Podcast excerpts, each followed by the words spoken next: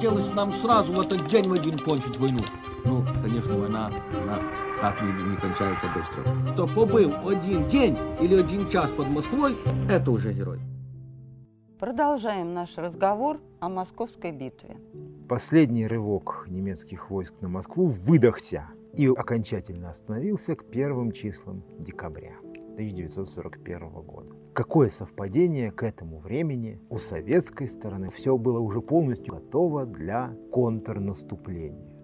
Ну, говоря о контрнаступлении, мы должны хотя бы парой слов вспомнить тех, кто все это придумал. А придумала это маленькая группа единомышленников, оперативная группа генерального штаба Красной Армии под руководством тогда еще генерал-майора Александра Михайловича Василевского. Маленькая рабочая группа, которая осталась в Москве, ведь Генштаб тоже был эвакуирован, как и основные рабочие органы Наркомата обороны. И вот эта небольшая рабочая группа взвалила на свои плечи реализацию той идеи, которая, естественно, была очевидно носилась в воздухе. Да, надо врага контратаковать, надо его отбросить, а вот вы попробуйте это организовать. Тем не менее, план, который они предложили, план, одобренный им начальником генерального штаба, напомним нашим слушателям, что в этот момент начальником генерального штаба был маршал Советского Союза Борис Михайлович Шапошников, можно сказать, самый заслуженный штабист Советского Союза на тот момент. И единственный, имеющий да, опыт Первой мировой войны в офицерских чинах. И советское командование подготовилось к контрнаступлению против ударных группировок немецких войск. Специально оговариваемся именно против ударных группировок. В первую очередь надо было выключить самых активных наступателей на Москву.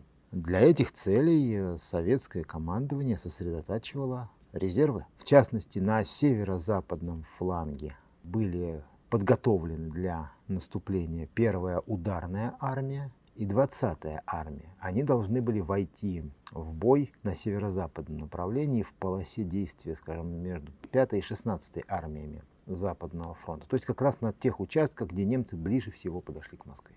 А на юге для быстроходного нашего Гейнца Гудериана был приготовлен небольшой сюрприз в виде 10-й армии генерала Филиппа Ивановича Голикова, бывшего, кстати, начальника разведного управления Красной Армии. Накануне войны он известен в основном тем, как он да, не доверял советским разведчикам, но, помимо прочего, он был еще достаточно талантливым командующим армиями. И вот его 10-я армия, сформированная на Рязанской, Тамбовской и Липецкой земле, далеко за флангом, из последних сил рвущегося к Туле и к Москве одновременно Гудериана, который уже в буквальном смысле слова высыпал на стол последние крошки своих резервов, готовилась преподнести ему очень неприятный сюрприз. Ну и в соответствии с тем, как этот сюрприз надо было преподносить, советское руководство подготовило и общие сроки перехода в контрнаступление, и общий, скажем, план действий и состав сил. Да, хотелось бы подчеркнуть, что операция была очень необычной. Контрнаступление началось без всякой оперативной паузы, без длительной подготовки – и что самое главное, бесчисленного превосходства над противником, ну, кроме авиации. Более того, в танках и артиллерии преимущество было на стороне врага. Может быть, это и оказалось определяющим, почему немецкое командование оказалось настолько не готово к нашему контрнаступлению. Фактически в контрнаступление советские силы перешли, имея примерно равные силы с эм, вермахтом. Да, чаще всего в популярной литературе приводится мысль о том, что советские силы, которые имели примерно один с небольшим миллион человек, наступали на немецкие силы, которые имели миллион семьсот тысяч. Но это не точно. Прекрасно известно из, из э, книги Бурхарда Мюллера Гиллебранта «Сухопутная армия Германия» 1933-1945 год и из книги западно-германского историка Клауса Райнхарда «Поворот под Москвой», э, что для последнего наступления на Москву у фон Бока было в первой линии где-то 51 дивизия. Даже если вы предположите, что это полнокровная германская дивизия мощностью в 15 с лишним тысяч штыков, то умножьте 51 на 15, вы даже миллиона не получите. Со всеми резервами можно считать, что у немцев к этому времени тоже был миллион человек. Миллион семьсот у них было в ноябре, а в декабре уже было на очень много сотен тысяч меньше. Но действительно, в орудиях немцы имели почти двукратное превосходство.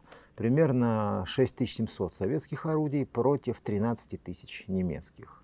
Ну, правда, здесь тоже есть небольшие фокусы. В некоторых случаях считаются минометы, в других случаях не считаются минометы. Но, тем не менее, превосходство было на стороне немцев. Точно так же можно сказать и о том, что немцы имели превосходство в танках. Поскольку у советских войск было 774 исправных боевых машины.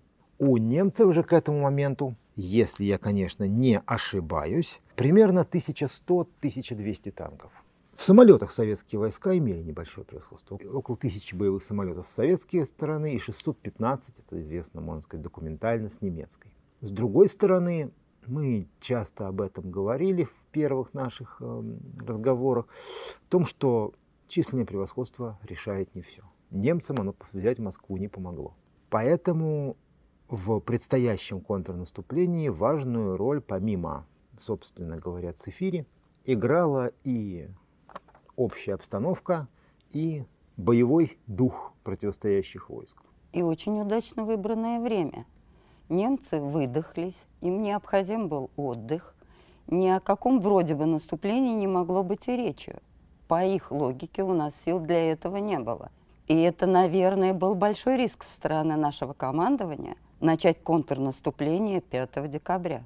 Разве не так? Знаете, в одном английском фильме о Второй мировой войне главный герой говорит своему командиру, когда тот спрашивает, вы готовы рисковать жизнями стольких людей?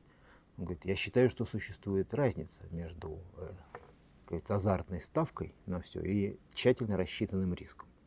Вот для советского командования на лицо был тщательно рассчитанный риск.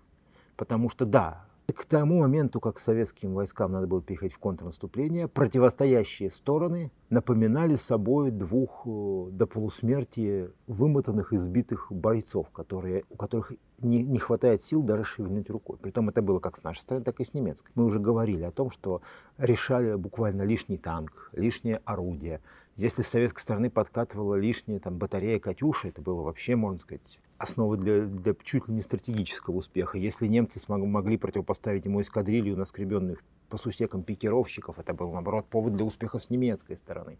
Хотя это даже в тактическом плане очень незначительные силы.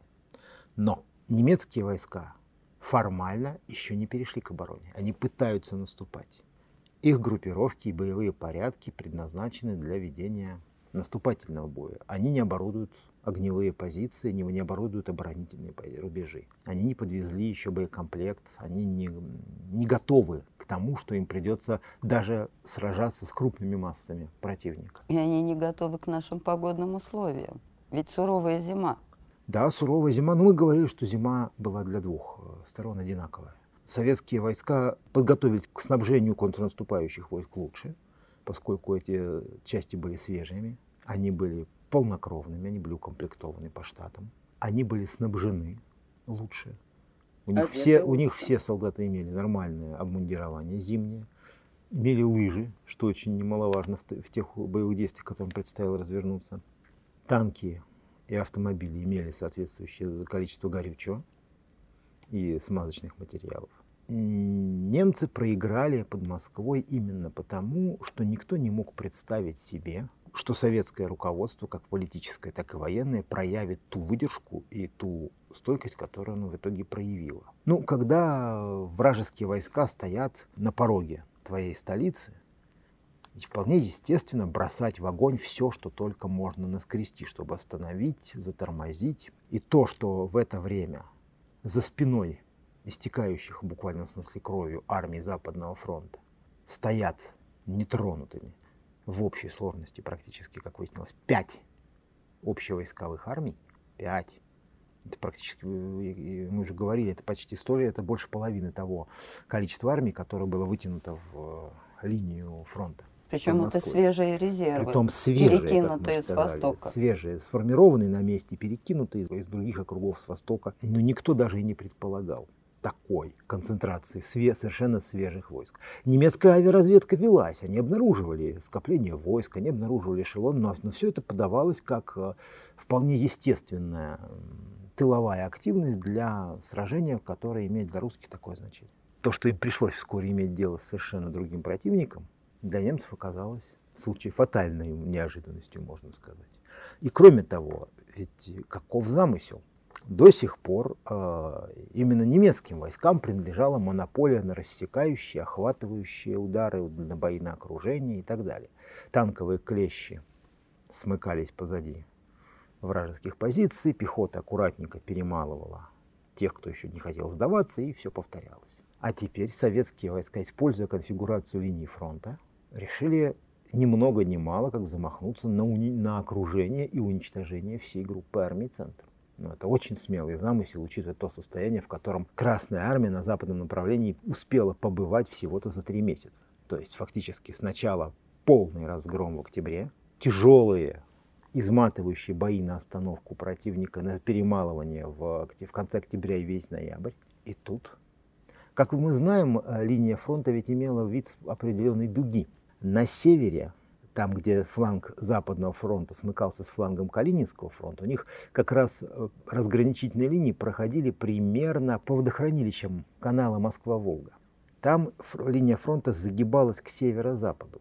И как бы немецкие войска, рвущиеся к Москве, подставляли советским войскам свои фланги и тыл. Более того, на северном участке этого фронта, между примерно Дмитровым и Иваньковским водохранилищем, немцы вообще считали очень маловероятным продвижение каких-нибудь войск. Все дело в том, что 24 ноября 1941 года советские войска произвели подрыв части водосбросов канала имени Москвы, ну, будущего имени а, Москвы. Это знаменитая военная операция. Да, и, с водохранилищами да, канала Москвы. Да, был произведен сброс воды. В результате часть местности, кстати, те, кто, может быть, э, бывал в этой местности или проживает там, знает, что местность э, к северу от Дмитрова по, соответственно, левой стороне, если идти от Москвы к каналу э, становится малонаселенной и сильно заболоченной. Так вот это вот как раз последствия, в том числе и этого сброса воды, потому что смешанный вал из воды и льда, достигавший высоты более двух с половиной метров, да, и на 50 Просто километров. на 50 километров, практически прошедший вглубь территории, он сделал эту территорию труднопроходимой. И самое главное, что немцам не удалось ничего с водостоками сделать. Да, немцам ничего удалось, сделать не удалось. Но Соответственно, они считали, что и Красная Армия не будет наступать в этом районе. Красная Армия наступала в этом районе. Поэтому на северо-западном фланге удар Калининским фронтом наносился по направлению на Калинин и на Ржев. Это глубокий тыл фактически группы армии «Центр» в данном случае. Тут же фактически в стык немецких наступающих частей били две свежих армии, 20-я и 1-я ударная которые должны были отсечь от немецкой, скажем так, свиньи ее бронетанковое рыло. Вот, и перемолоть его и уничтожить в боях непосредственно на ближних поступах к Москве. Дальше. Центр позиции, тот же самый рубеж по реке Нара, должен был оставаться неподвижным на, некоторых, на некоторых степени. А основные события на южном фланге разворачивались тоже с двух сторон. Из района Каширы, Мордвеса, на, буквально почти строго на юг атаковали 43-49 армии Западного фронта, усиленные первым гвардейским кавалерийским корпусом генерала Белова. Именно тот, который остановил немцев под Каширой. Они должны были, пользуясь своей подвижностью, врасплох наглянуть в гости к Гудериану, который как раз в это время пытался загнуть свой фланг за Тулу. А с востока, опять же во фланг и тыл Гудериану, должен был прийти товарищ Голиков. И при том все это в такой промежуток времени, чтобы немцы оказались застигнуты врасплох. 5 декабря утром Калининский фронт открыл этот акт Московской битвы своим наступлением. 6 декабря советские армии Южного крыла Западного фронта и Северного крыла Юго-Западного фронта присоединились к этому. Началось советское контрнаступление под Москвой. В числе тех, кто перешел в декабрьские дни 41 года в контрнаступление, под Москвой оказалось очень много молодых крепких парней в черных флотских бушлатах. Все дело было в том, что под Москву успели как раз к, к моменту начала контрнаступления семь специально сформированных осенью 1941 года так называемых морских стрелковых бригад. Наши будущие знаменитые десантники? Ну, в какой-то степени и они. Ведь морской пехоты в Советском Союзе не существовало до, второй, до Великой Отечественной войны. Но зато была прекрасная революционная традиция, когда матросы сходили на берег с кораблей. Да? Вот то же самое практически произошло и э, с началом Великой Отечественной войны. Более 38 тысяч моряков ушли на сухопутный фронт, оставив свои корабли или береговые учреждения флота, береговые батареи, военно-морские училища. Из этих моряков было сформировано в общем, по-моему, около 25 морских стрелковых бригад, которые в итоге покрыли себя славой на самых разных участках Советско-Германского фронта. От скал Заполярья до крымских высот. Ну да, и они дрались до последнего. Не да. их ли знаменитые штыковые атаки, когда, закусив ленточку от бескозырки, они шли со штыками в атаку? И их тоже, потому что в традициях моряков было сохранять хотя бы какие-то элементы военно-морского обмундирования даже на сухопутном фронте. И зачастую, да, в, в момент перехода в атаку некоторые даже совершали воинский проступок, потому что с ним скидывали там армейский бушлат или армейскую шинель, под которой оказывался обычно тельняшка, надевали иногда вместо касок без козырки, что, кстати, вело к лишним потерям. Но морская душа, как говорится, просила. И с криком «Полундра» атаковали противника холодным оружием. Но немцы страшно боялись этих атак. Они считали их бессмысленными. Ну, далеко не везде они их боялись, естественно, далеко не везде эти атаки были успешны, далеко не всегда немцы сами считали их бессмысленными, ибо ну, все-таки не стоит сбрасывать со счетов военную культуру Германии, которая прекрасно знала толк в психологическом воздействии на противника. Но, тем не менее, семь стрелковых бригад, которым довелось участвовать в Московской битве, а, кстати, одна из них, еще не будучи бригадой, а будучи всего лишь первым отдельным отрядом моряков, приняла участие и в параде 7 ноября 1941 года на Красной площади, покрыли себя под Москвой, ну, можно сказать, неувидаемой славой.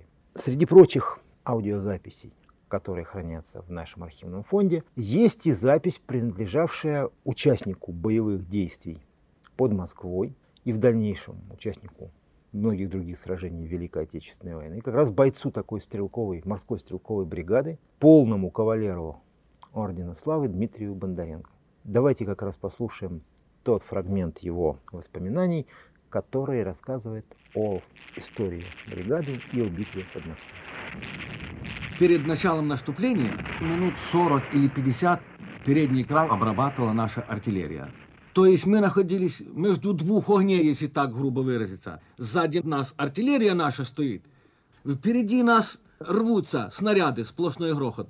И над нами с воем, шумом проносятся снаряды. Погода была хорошая, яркая такая была погода в этот день. Но когда поднимешь голову, то солнце не видать, солнце затянуто. Гарью, дымом, такой едкий дым. И вот глаза режь, слезы бегут с глаз. Вот в таком состоянии после артиллерийской подготовки, когда нам приказ дали, мы подняли все вперед за Родину. Хотелось нам сразу в этот день в один кончить войну.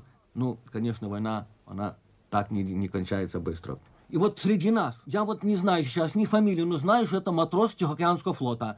Помню его, он такой был полный, немножко постарше меня. Когда мы в наступлении продвигались вперед, осколок, кровь сзади по снегу, а он ползет вместе с нами. Мы ему начали кричать, возвращайся обратно, иди в тыл, там помощь искать. Молчит, ни слова не говорит, а вместе с нами ползет с оружием, стреляет и ползет вместе с нами. Закон такой, пока ты жив, сердце бьется, должен идти вперед. Только бралось причину смерти. Иначе ничего, потому что ранение, если мы с поля боя не уходили.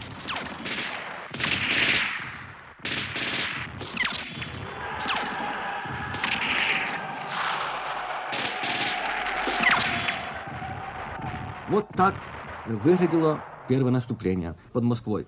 И не случайно была учреждена медаль за оборону Москвы. Этой медалью около миллиона человек награждено. Я считаю вот сейчас, если я увижу на каком фронтовику вот эту медаль за оборону Москвы, то хотя в его нет золотой звезды, я его все равно называю героем. Потому что побыл один день или один час под Москвой, это уже герой. Сказанное в полной мере относится к автору этих воспоминаний, и к его боевым товарищам. Ну, судя по тому, как он упомянул тихоокеанцев, это означает, что он пошел в атаку в составе 71-й бригады морской пехоты, которая была создана вообще-то из моряков Тихоокеанского флота и призывников сибирских военных округов. И за свои подвиги, проявленные в битве под Москвой, меньше чем за месяц заработала себе гвардейское знамя. В январе 42 года она стала второй гвардейской стрелковой бригадой. Задача была очень трудная, потому что недаром еще летом 41 года немцы немецкие генералы писали, что в России они вынуждены будут вести войну по всем требованиям своих боевых и полевых уставов. А германская армия сильна дисциплиной и порядком, когда работает по своему уставу. Конечно, иногда мы говорим о том, что это приводило к шаблону или там, к шаблонности и к э, растерянности в сложных условиях, но, честно говоря, устав любой армии пишется кровью. И пренебрежение им наказывается в гораздо большей степени, гораздо чаще, чем следование ему. Поэтому немцы, надо отдать им должное, сразу же практически перестроились и, и сопротивлялись не просто ожесточенно, а буквально до последнего человека, постоянно переходя в контратаки, скапливаясь в любых точках, где только можно было скопиться и оказывая сопротивление до тех пор, пока это было вообще возможно и в их силах. Любой дом, любой пригорок, любая высотка, любая роща, любое местное препятствие тут же использовались для обороны. Поэтому говорить о том, что ура, мы ломим, гнутся немцы, нам долгое время не приходилось. Фактически, несмотря на то, что войска начали продвижение 5-6 декабря, первые несколько дней прошли в ожесточенных боях. Можно посмотреть примерную хронологию продвижения советских войск, ну, скажем, на северном фасе как раз контрнаступления. Вообще рассказывать о боевых операциях это дело неблагодарное, особенно в эфире, поскольку вообще-то человеку, который вообще не связан с военным делом или с военной историей, без карты, без, подробных, без подробного представления о местности, о которой речь, разобраться во всех этих высотах, селах, перелесках, городках просто очень сложно. Особенно если он, например, не был, это не москвич, и он не знает Подмосковья. Но, тем не менее, попробуем хотя назвать хотя бы основные пункты продвижения советских войск с датами их освобождения на, именно на одном северном участке. Там, где Западный фронт опирался на успехи Калининского фронта, Калининский фронт в свою очередь, получал поддержку от Западного фронта, там, где советские войска били врага на том участке, где он ближе всего подошел к Москве. Советские войска начали наступление на Калининском фронте 5 декабря, на Западном 6. Первый успех к нам пришел 11 декабря. Первый крупный населенный пункт, а именно город Истра, был освобожден 11 декабря, через 5 дней боев. Ну, уважаемые слушатели, вы можете посмотреть на любую географическую карту или посмотреть в интернете, где находится Истра, сколько километров отделяет ее от Москвы. Помните, что немцы подошли где-то на 27 километров от Москвы, и, соответственно, вычесть это расстояние, получите продвижение советских войск за 5 дней. Притом, немцы при обороне Истры попытались применить тот же прием, что помог советским войскам при обороне северного фаса нашего фронта. Были подорваны э, водосбросы Истринского водохранилища. Часть территории была затоплена, а на остальной вода ушла из-под льда. В некоторых случаях воду и лед разделяло более двух метров пространства, то и почти три.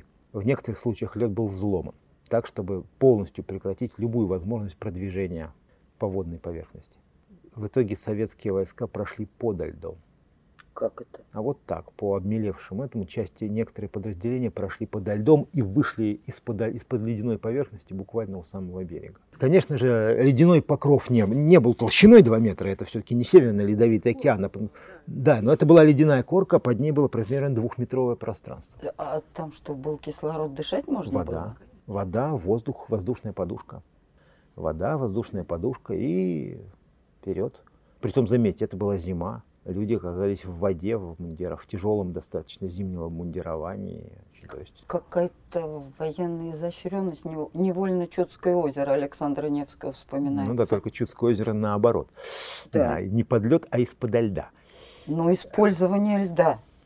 Но, тем не менее, это показывает и то, как и волю советских войск к победе, и те сложности, которые пришлось для этого преодолевать. 12 декабря Солнечногорск можно сказать, началось постепенное продвижение. 16 декабря Калининский фронт сумел прорвать оборону противника и взял Калинин, освободил столицу Калининской области. А 7 января в районе Ржева подошли к Волге.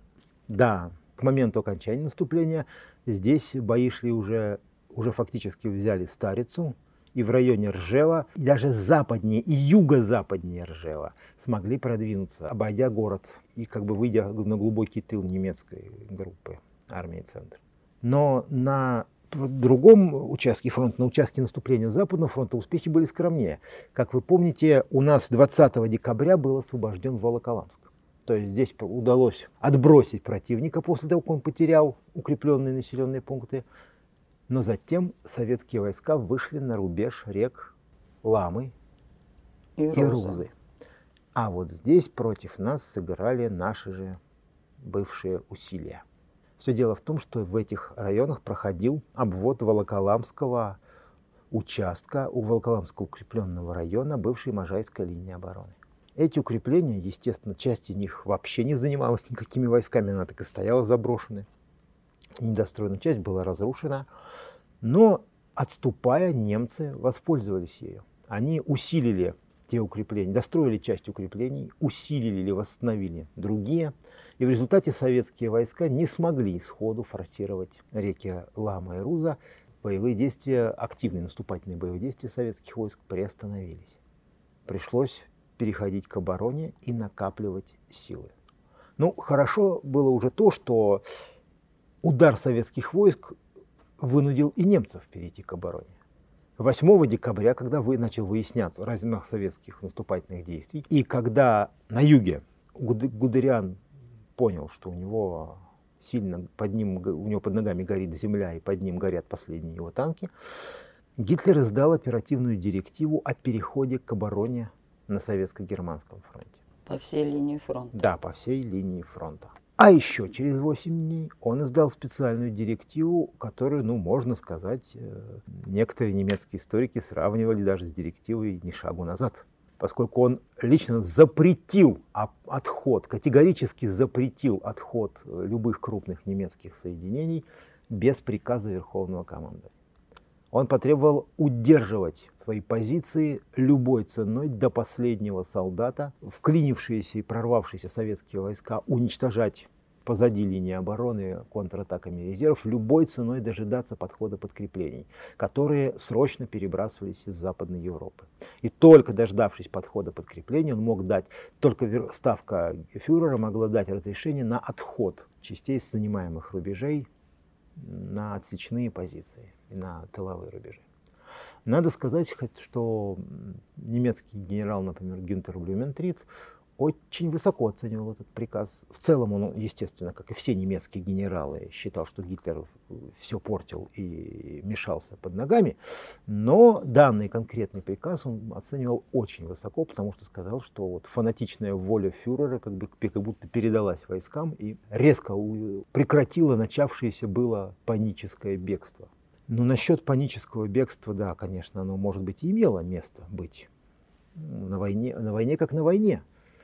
Вот. Но то, что противник не собирался создавать для советских войск легкие прогулки, это было совершенно очевидно.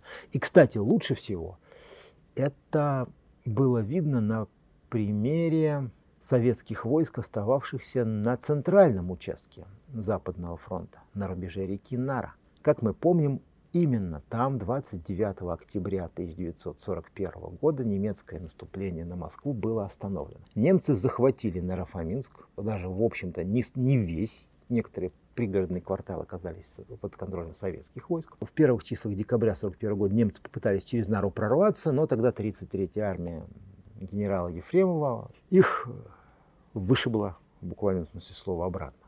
И вот советские войска, в свою очередь, начали переход в наступление. Здесь он начался 18 декабря 1941 года. Ну, надо было просто сделать так, чтобы связать вражеские войска боем, не дать им перебросить подкрепление на север и юг, где немцам устраивали, да, не очень хорошие времена. Нарафаминск лежал на линии фронта. Это город, вот он, его было видно из всех советских окопов.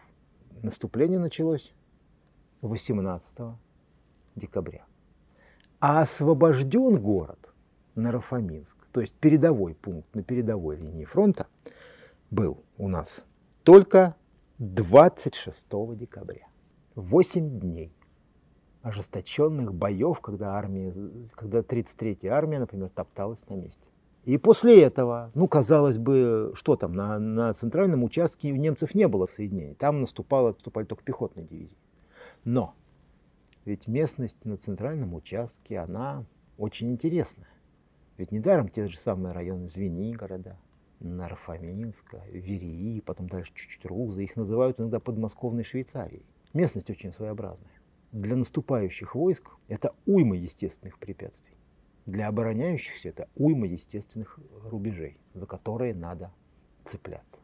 И в результате советские войска к 20 декабря, с одной стороны, в Волоколамске, с другой стороны, 21 декабря на южном фасе Западного фронта советские войска ворвались в Калугу, примерно представьте себе, взгляните на географическую карту. Мы, призыв, призыв к э, слушателям воспользоваться хотя бы какой-нибудь картой будет звучать у нас постоянно, когда мы будем говорить о военных операциях. Но это, еди, это естественно. Карта, она друг не только путешественника, но и военного историка. Ну так вот, давайте себе представим, на севере и юге советские войска к началу января 1942 года продвинулись уже очень далеко. На севере вышли к Волге в районе Ржева, продвинулись фактически до, до, до рубежа рек Ламы и Рузы, вышли к Калуге и завязали бои за нее. 30 декабря Калуга будет освобождена, а в центре советские армии не дошли еще даже до Дорохова. О боях э, за Верею сохранился фрагмент в воспоминаниях уже неоднократно упоминавшейся нами машинистки штаба 33-й армии а, Натальи Калафати. Натальи Калафати. Давайте послушаем маленький фрагмент. Он, помимо всего прочего, еще и передает атмосферу тех дней. В декабре наши пошли в наступление. Несмотря на то, что каждый знал, что он может умереть, но все радовались. Наконец-то! Наконец-то мы сможем доказать фрицу, что мы можем воевать. Первое наше наступление было, мы брали Верею и город Боровск. Наша армия брала. Бои под Вереей были очень тяжелые. Это связано было с тем, что Верея стоит на горе, а наше наступление шло по плоской местности. И вот мы должны были в лоб может быть, этого и не надо было брать по-человечески, но мы брали в лоб э, верию. И когда мы вошли в город, все вышли на улицу, жители ликования, бросались, целовали и угощали всем, что у них было. То есть столько было счастья. Мы все радовались, радовались от души, что мы сумели взять город, что мы победили, что это наш русский город. Ну вот как раз маленькая зарисовочка боев на центральном участке Западного фронта. Для себя отметим Дорохово освобождено советскими войсками 14 января, Руза 17, Верия 19. То есть только уже после окончания официально контрнаступления под Москвой, уже в ходе общего наступления удалось освободить эту часть московской, московской земли. Контрнаступление советской армии зимой 41-42 года принято делить вообще-то на две части. Первая, которую мы считаем, собственно, контрнаступлением под Москвой, это лишь первая часть наступления. И она продолжалась с 5 декабря по 7 января 42 года. Второй этап наступательной операции Московской битвы начался 7 января 1942 года и закончился 20 апреля 1942 года. Хотелось бы поподробнее остановиться на Малоярославце, который был освобожден 2 января 1942 года. Гитлеровцы отчаянно сопротивлялись. От мороза технику немцы не могли завести, и она стояла неподвижным железом. Таким образом были захвачены танки, которые стояли на железнодорожных платформах. А еще войска поддерживал огнем бронепоезд «Смерть фашизму». Общие потери врага в Малоярославце составили около 4 тысяч солдат и офицеров. Было захвачено 35 танков, 13 бронемашин, 500 автомашин, 3 склада боеприпасов, около тысячи велосипедов и много-много вагонов с различными грузами. Такой интересный факт. В числе трофеев оказался генеральский парадный мундир и шпага, на которой была надпись, что это оружие было вручено Гитлером командующего группе армий «Центр» для победного парада в Москве. А наши потери составили 1350 бойцов и командиров.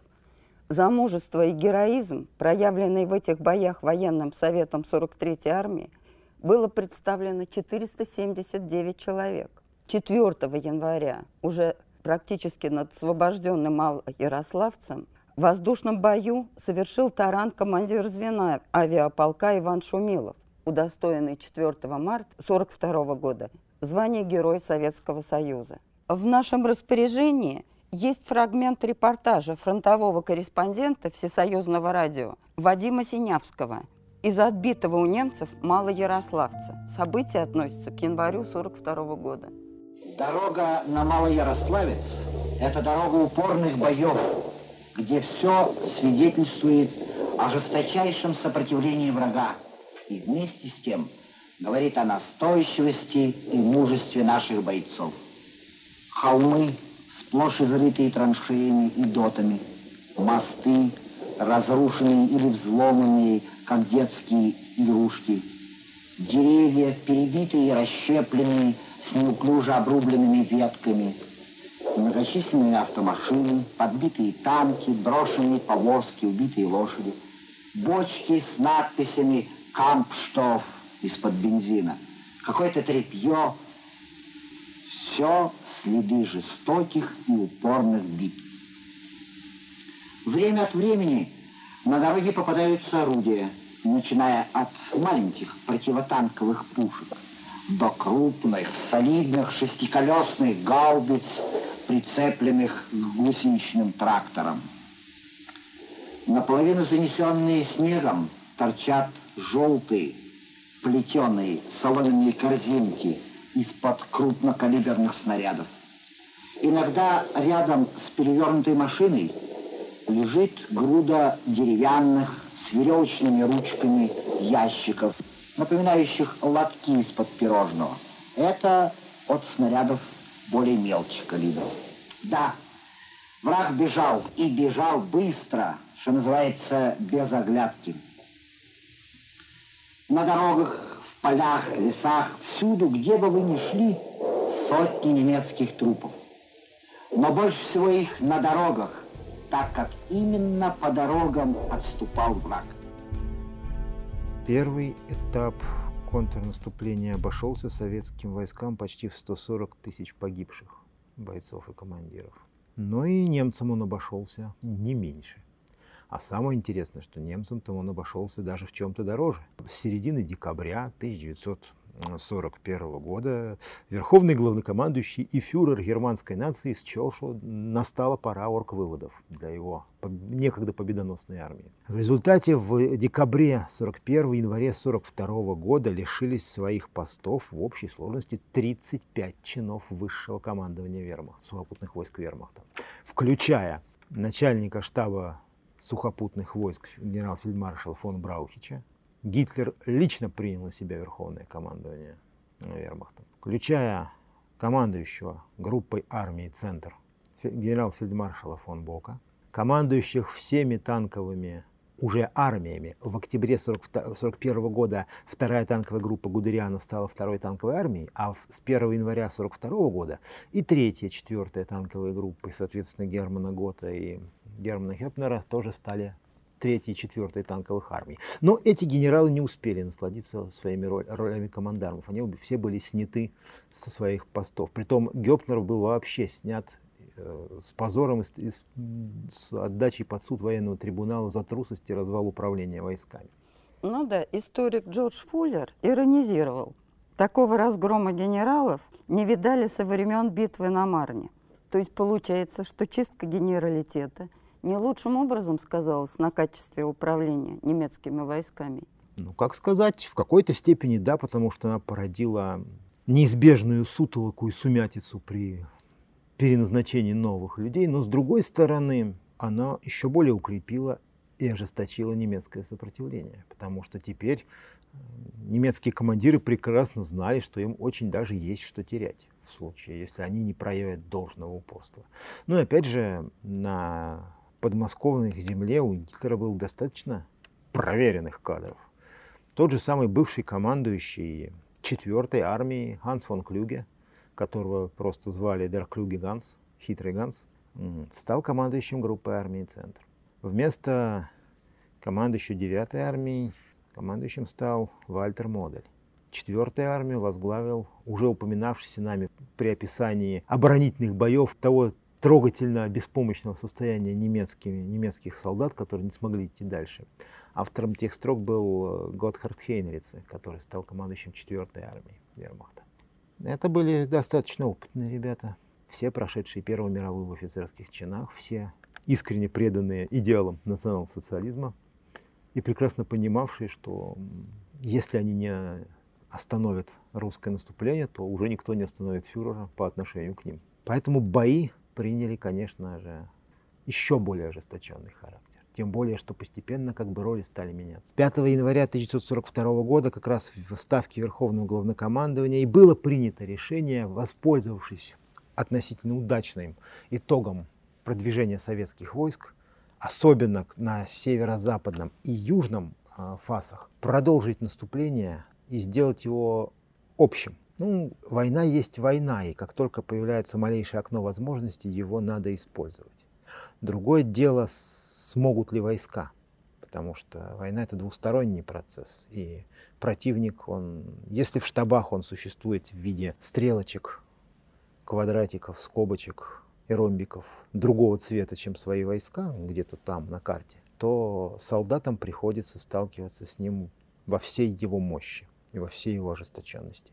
Но здесь, наверное, все-таки решающее значение имело грамотное введение резервов и грамотное введение резерв, и грамотное ведение боевых действий. Уже несколько раз советское командование направляло в войска директиву о запрете лобовых атак. Как раз Наталья Калафати вспоминает о том, что в лоб пришлось брать Верию, а сколько еще таких мест приходилось брать в лоб, их количество не, не подлежит даже точному учету. Ведь известно, что только в ходе первого этапа а, наступательной операции Красная Армия освободила 11 тысяч населенных пунктов. Потом этот показатель только увеличивался. Но не, некоторые эти населенные пункты, и населенные пункты в первую очередь, немцами превращались постоянно в опорные пункты. После даже захвата Калуги, есть там на участке севернее Калуги, в километрах в 15-20, такая деревня, если не ошибаюсь, называлась она Мызги. Так вот она 8 дней по 3-4 раза переходила из рук в руки. 8 дней деревня, которую только на топографической карте можно найти. А сколько таких деревень было дальше, даже до границы Московской области? Так там, получается, укрепления были такие сильные? Нет, полевые. Просто это были профессионально построенные, профессионально защищаемые полевые укрепления. Немецкие войска очень грамотно всегда умели строить систему огня, которой они парировали большую часть наших лобовых атак. Даже до штыковых атак немцы не доводили, они останавливали наши атаки задолго до этого. Поэтому враг был очень опасен, враг был очень силен. И в этих условиях, конечно, успех дальнейшего наступления Красной Армии на Запад во многом зависел от сил и средств, которыми, которые остались в войсках от оставшегося возможности, от, от боевого духа. Надо сказать, что его хватило надолго. Январь 1942 года прошел для, Красной Армии под знаком непрекращающегося наступления. Ну, давайте тоже еще вспомним, еще пригласим наших слушателей к географической карте и просто отметим пару-тройку значимых дат и значимых географических пунктов. Наступление началось 7 января. Центр фронта подтянулся. Как мы уже говорили, в январе были освобождены Дорохова, Руза и Верия. 19 января советские войска ворвались в Можайск, а 22 января, пройдя через Бородинское поле, где еще догорал музей Бородинской битвы, у немцев дать нам собственное Бородинское сражение не получилось. 22 января был освобожден поселок Уваровка. Это был последний районный центр Московской области, подвергшийся оккупации в годы войны. И через пять дней в номере газеты «Правда» 27 января 1942 года советские граждане увидели сообщение о том, что московская земля окончательно очищена от гитлеровских оккупантов. Ну, то есть к концу января 1942 года января Московская года. область была, была освобождена, освобождена окончательно. Была освобождена окончательно. Кстати, симптоматично в этом же номере правды был опубликован очерк Петра, Петра Лидова «Таня», из которого советские люди узнали о подвиге Зойка Космодемьянской. Советским солдатам открывалось очень много нового и неизведанного о, темных, о темной стороне человеческой природы, когда они шли на Запад. И немцы постоянно подбрасывали новый материал для размышления об этом. В частности, отступающие немецкие войска начали планомерно уничтожать все населенные пункты. Факельщики, поджигатели специально выделялись из арьергарда почти любой немецкой воинской части. Их задачей было сжечь населенный пункт до входа в него советских войск. Ну и часто населенные пункты сжигались вместе с людьми. Ну, в, это не приняло, конечно же, такого размаха, как в глубоком немецком тылу на оккупированных территориях, где да, сотни населенных пунктов стирались с лица земли вместе с людьми в ходе карательных операций, но имели место и такие случаи. Повсеместно уничтожались советские военнопленные, которых не успевали вывести на Запад. Повсеместно, а в, в Подмосковье были такие места, уничтожались больные.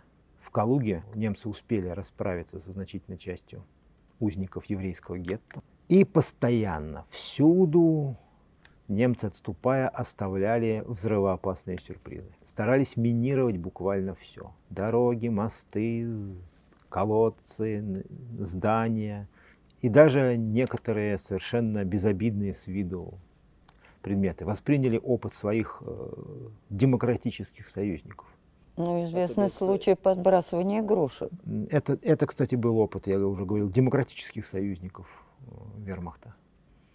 Финская армия начала применение таких э, мин-сюрпризов во время финской, советско-финской войны. Даже были опубликованы да, рецепты по созданию такого рода взрывных устройств с применением батареек от карманного фонаря как в качестве батареи для электродетонатора, для замыкателя. Это было в финской, даже в финской печати было. Но немцы это дело активно, тоже активно взяли на вооружение. О том, как приходилось в этих условиях наступающим красноармейцам.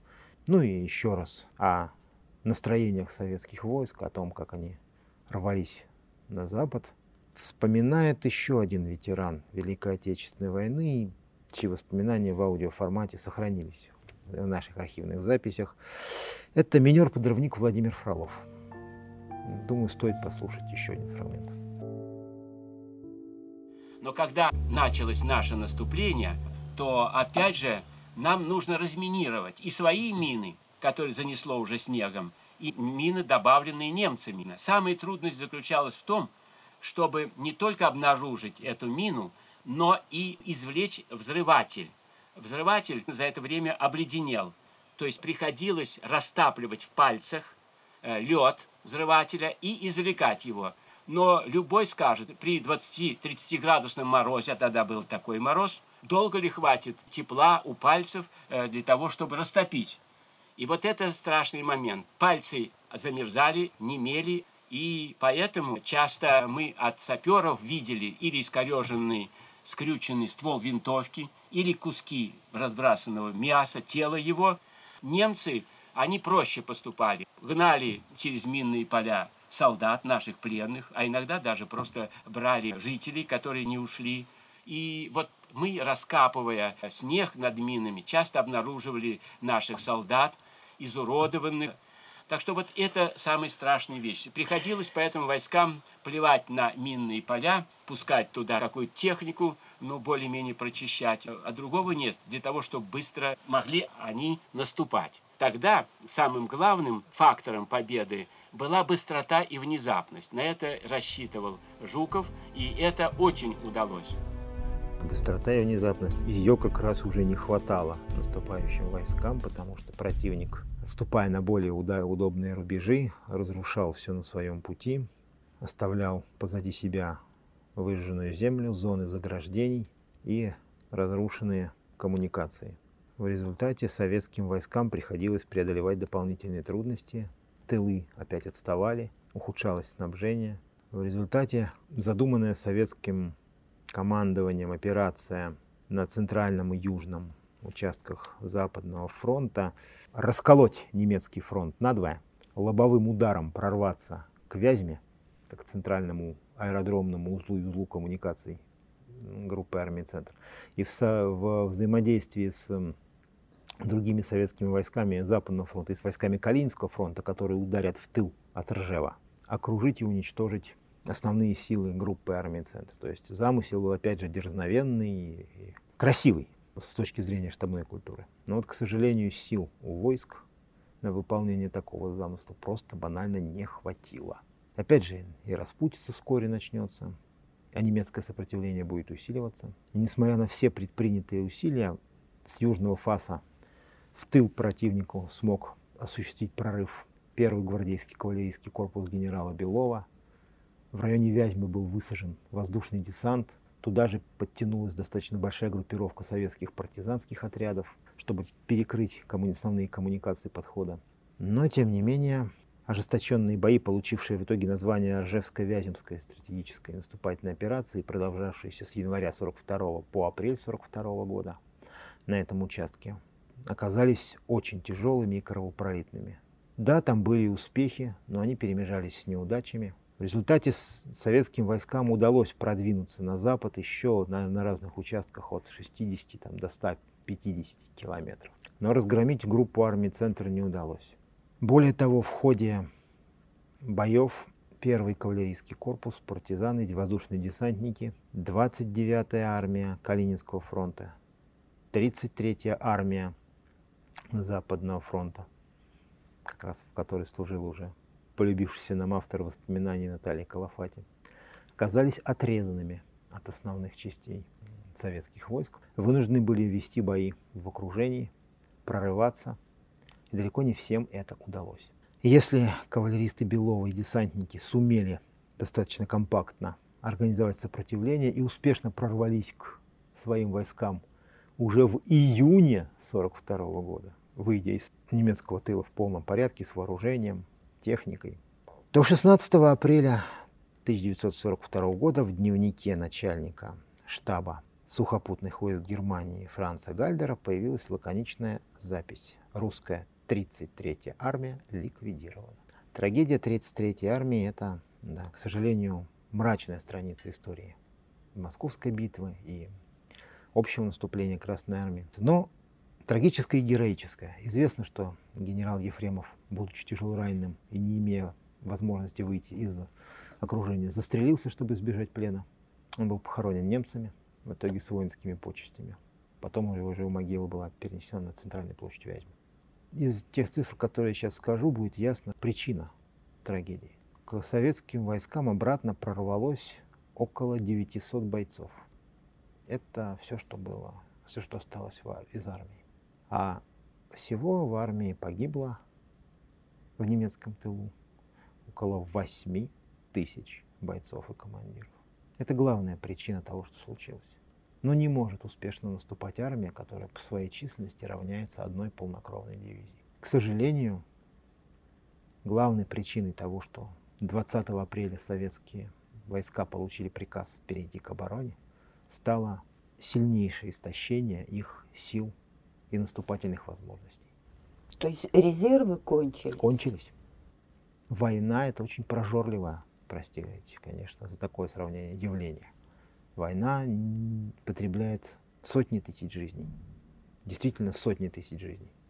Ведь э, в Ржевско-Вяземской операции только безвозвратные потери советских войск, только безвозвратные, превысили 270 тысяч человек. И почти полмиллиона составили санитарные, то есть ран, раненые искалеченные или заболевшие. 700 тысяч. Это, это человек. Это, если просто сопоставить, в наступление перешло 1 миллион 100 тысяч человек. Около 140 тысяч человек погибло, только погибших на первом этапе контрнаступления. И 270 тысяч погибших на втором этапе. Более 400 тысяч только убитыми. То есть практически каждый второй? Да, практически. Ну, конечно, на самом деле меньше, потому что в, с течением времени в, боево, в бой вводились новые резервы. Но это показывает, насколько огромными были в этот момент потери Красной Армии, которая вынуждена была наступать, ну, скажем честно, и не получив достаточного опыта, и не имея достаточного количества вооружения, военной техники, боеприпасов, и это свидетельствует о том, насколько опасным был наш противник. Кстати, ведь немцы же потеряли тоже более 300 тысяч на этапе нашего контрнаступления. То есть это свидетельствует о том, что под Москвой совершалась одна из самых жестоких битв в истории не только Второй мировой войны, но и вообще-то, честно говоря, Московскую битву иногда называют одной из самых жестоких и одной из самых крупных битв во всю военную историю человечества. Потери Красной Армии за, за весь период Московской битвы, если считать с 30 сентября 41 по, по 20 апреля 42 составят примерно, давайте посчитаем, значит, 500 тысяч только убитыми пропавшими без вести на оборонительном этапе и более 400 тысяч на наступательном. То есть около миллиона только убитыми, умершими от ран, погибшими в плену. Только. Это примерно, да, пятая часть всей численности Красной Армии к 22 июня в одном сражении. Это вот такую цену приходилось платить за победу, за то, чтобы добыть первую в этой войне стратегическую победу. Ну, значение Московской битвы трудно переоценить. Да, вы назвали, жертвы были страшные. Цифры такие огромные, что даже в голове не укладывается. Но значение, конечно, было совершенно особым. Но я бы хотел э, отметить еще несколько моментов перед тем, как, грубо говоря, подвести общий итог Московской битвы. Напомнить о том, что для советских солдат бой он шел не ради славы, а ради жизни на земле. И что там, за линией фронта, их ждали. Их ждали те, кого они должны были освободить. Ждали и при каждом удобном случае старались помочь своим освободителям.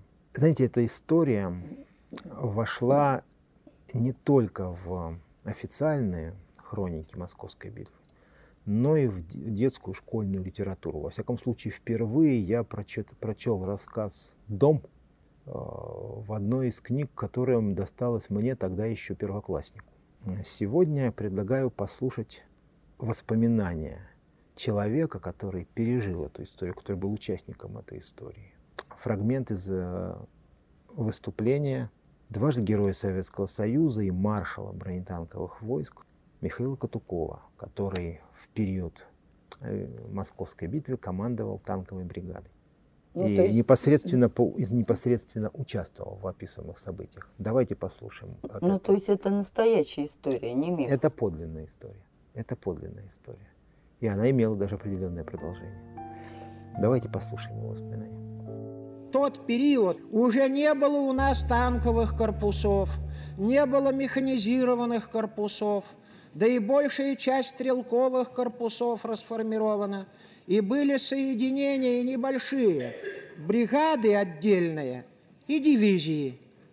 Но для решения задач в контрнаступлении нужно были крупные соединения – и их стали создавать временно. И вот ваш покорный слуга получил приказ свою гвардейскую бригаду, 17-ю танковую бригаду, 64-ю бригаду морской пехоты, 40-я стрелковая бригада, 50-я стрелковая бригада и часть «Катюш», артиллерии разных калибров. Была создана оперативная группа войск. Я получил задачу, не придерживаясь дорог, глубокими снегами, перейти через Павловскую Слободу на деревню Давыдово и Лукино, выйти в тыл истринской группировки противника, перерезать шоссе и не пустить их из-под Москвы.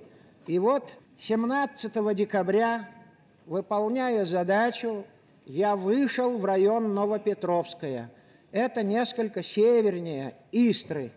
Немцы, отступая, страшно минировали дороги поля вправо и влево от дорог, да не в один ярус, а в два яруса, надеясь, что русский сапер верхнюю мину возьмет, а нижняя останется. То есть коварные ловушки были. Бросали велосипед, надеясь, что русский Иван его возьмет.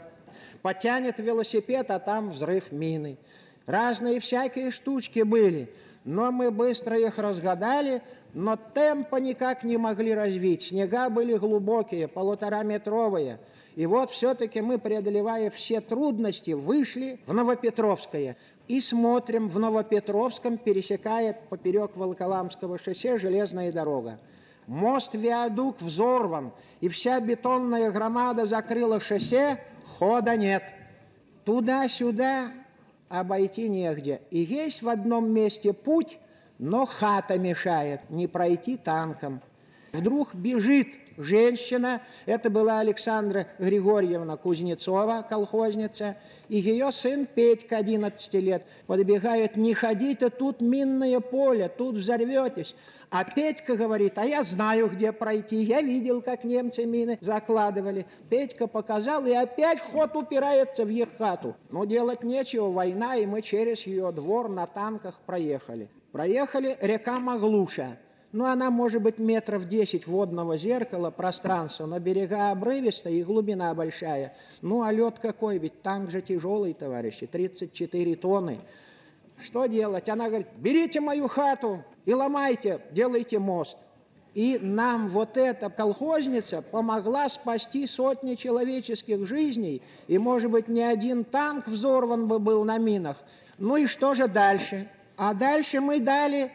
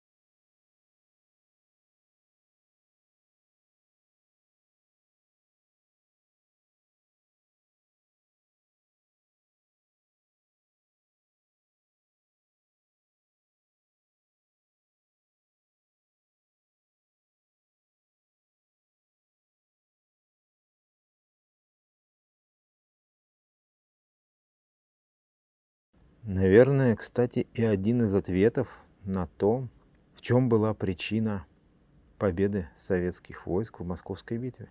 И солдаты, и офицеры, и мирные жители от мала до велика, они все были объединены в абсолютном своем большинстве одним порывом – разгромить врага и отстоять независимость своей Родины. Поэтому даже высочайший военный профессионализм вермахта, его упоенность победами и высокий моральный дух немецких солдат, ожидавших богатую добычу в виде да, рабов и земельных участков на покоренных восточных землях, тут оказался совершенно не, не к месту и бессилен. Из условий, в которых невозможно было не только наступать, но даже обороняться, потеряв в первых же сражениях 85% артиллерии и танков, потеряв 65% живой силы, Красная Армия сумела буквально через три месяца отбросить противника на запад на 100 километров, а еще через 2-3 месяца уже на 250 километров. Бои шли к, к апрелю 42 года, бои шли на рубеже примерно до 300 километров от Москвы. То есть там вермахт на некоторых участках оказался там же, где он стоял в сентябре 41 Да, не везде образовался печально знаменитый и печально прославленный литературой обеих сторон Ржевский выступ, который еще немало крови будет стоить обеим сторонам в следующие годы. Не удалось разгромить группу армии «Центр», но тем не менее, как-то в общем и целом, более 40 немецких дивизий убыли, в, оставшись в весьма символическом виде, в виде номеров соответствующих документах вермахта, убыли на переформирование. Как шутили во время войны советские пропагандисты, вместо да, «в бой не введены» следовало читать «из боя не выведены». И от этих дивизий остался да, только господин командир дивизии, к которому заново будут пристраивать новых солдат, новую технику и все остальное. В общей сложности около 40 немецких дивизий было разбито или разгромлено. Это два понятия на военном языке, имеющих свою разницу в ходе Московской битвы. Ну и получается, что к концу января 1942 года Московская область была освобождена Московская полностью. Московская область полностью. До конца э, наступления Тульская область полностью. Большая часть районов Калининской области. Часть Смоленской области. Вермахт потерпел самое сокрушительное поражение с начала Второй мировой войны. Первое сокрушительное поражение стратегического уровня. Впервые он был вынужден перейти к стратегической обороне на целом фронте военных действий. Впервые он вынужден был отступать, да не просто там сокращать линию фронта там на тактическом уровне, а отступать по полной программе с попытками задержать противника, с организацией контрударов, с срочной сменой позиций. Впервые более трех десятков, почти четыре десятка, уже будем так говорить, генералов были смещены за поражение их войск на поле боя. Ну и не будем забывать об моральном ущербе для непобедимой германской армии. А этот моральный ущерб в, в обстановке 40, конца 41-го, начала 42 -го года, в период, когда и над Европой, и над значительной частью Азии, и даже над Северной Африкой вовсю, можно сказать, сгущалась темная ночь немецкой, итальянской, японской оккупации. Такого рода моральный удар, моральный урон самому главному из оккупантов, он очень дорогого стоил. Ну, получается, что грандиозная московская битва – продолжавшаяся больше 200 дней и ночей, имела огромное политическое, военное значение. Я бы сказал, что ее значение было таким же грандиозным, как и ее масштабы, если даже не больше. Потому что один только факт. Движение сопротивления советского народа на оккупированной территории Советского Союза стало массовым именно после получения известий, даже неформальных, даже случайных, о разгроме немецких войск под Москвой. То есть советское партизанское движение открыло свой второй фронт позади немецких позиций, как раз по результатам Московской битвы. Более того, еще один фронт немцы получили непосредственно по результатам Московской битвы на далеких Балканах, где народно-освободительная война в Югославии началась именно как война, как, полно, как полномасштабная война после того, как стало ясно, что немцы проиграли свою битву под Москвой. Ну. Советско-герман, советско-английская советско-американская коалиция стала настоящим боевым братством именно в результате битвы под Москвой. Ведь не случайно в декабре 1941 года сэр Энтони Иден прибыл в Москву и побывал на полях недавних сражений под Москвой. Это иностран... министр иностранных дел Британской империи. Ведь фактически весь 41 год союзники ждали, не окажется ли СССР новой Францией, останется ли он в войне. После Московской битвы сомнений в том, что СССР в войне остался, уже не было. А раз так, значит, можно было уже повести речь и о поставках, не опасаясь, что они попадут не в те руки. И более того, о координации военных действий и, и даже более того, о послевоенном устройстве мира. Февраль 42 года принята декларация, которая легла в основу Декларации Объединенных Наций. Да, и мне хотелось бы привести слова американского президента Франклина Рузвельта. На Европейском фронте наиболее важным событием за последний год было сокрушительное наступление великих армий России против мощной германской армии. Русские армии уничтожили и уничтожают больше вооруженных сил наших врагов, войск, самолетов, танков, орудий, чем все другие объединенные страны вместе взятые. Еще хотелось бы сказать, что узнав о разгроме немецких войск под Москвой, окончательно решили не вступать в войну Турция и Япония. Ну, Япония к этому времени уже вовсю воевала, поэтому не будем говорить. Но то, что, пожалуй, здесь можно говорить о том, что парад 7 ноября японцев подкосил в этом отношении даже больше, чем наше контрнаступление, поскольку к моменту начала нашего контрнаступления, как вы знаете, да, ударное соединение адмирала Нагума уже поднимало свои самолеты для удара по Перл-Харбору. Вот, Япония. Но в том, что Япония выбрала поход на юг вместо решения северной проблемы, как они это любят очень изящно выражаться, огромную роль сыграли защитники Москвы. Да, еще хотелось бы сказать, что в ходе сражений под Москвой Красная Армия приобрела ценный опыт наступательных операций. И не случайно, когда в период Сталинградской битвы при ликвидации армии Паулюса лучше всего себя показали те генералы, которые руководили частями и соединениями в битве под Москвой. И это символично, поскольку завершить сегодняшний разговор я предлагаю записью, фрагментом записи воспоминаний именно такого генерала, даже уже, можно сказать, маршала, прославленного полководца Великой Отечественной войны, лучшего командующего фронтом Великой Отечественной войны, при том по признанию верховного главнокомандующего. Как вы знаете, когда Сталина спросили о том, как он оценивает роль Жукова, ну, по крайней мере, по одной из версий он ответил, что Жуков воевал лучше Конева и не хуже Рокоссовского. Поэтому давайте дадим слово о значении Московской битвы, о его впечатлениях командующему 16-й армией тогда Западного фронта, прошедшему самые тяжелые дни и обороны, и наступления – Слово Константину Константиновичу Рокоссовскому. В результате трехнедельных упорных боев где части Красной Армии, защищая каждую пять советской земли, наносили врагу исключительно большое поражение, немцы выдохлись окончательно. Части Красной Армии перешли в решительную контратаку, перешли в наступление. Разбили остатки немецких войск, сейчас немцы позорно бегут. Все это достигнуто в результате исключительного героизма наших красноармейцев, наших командиров, наших политработников, которые, сражаясь за советскую землю, чувствовали, что сзади за ними находится Москва. Враг позорно бежит. Вы успешно преследуя врага, добивая его, захватывая материальную часть. Да, наверное, для командующего 16-й армией, армии, которой пришлось вынести, наверное, невероятно много тяжелых испытаний в оборонительных боях.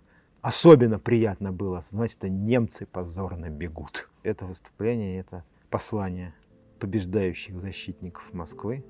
Думаю, очень достойное завершение нашего сегодняшнего разговора. Ну вот и закончилась наша сегодняшняя встреча, посвященная битве под Москвой. Наступают майские праздники. И в следующий раз мы хотели бы с вами обсудить тему, посвященную кино. Великой Отечественной войне. С вами были Булавкина Татьяна и Михаил Маруков. Желаем вам всего самого наилучшего. До новых встреч!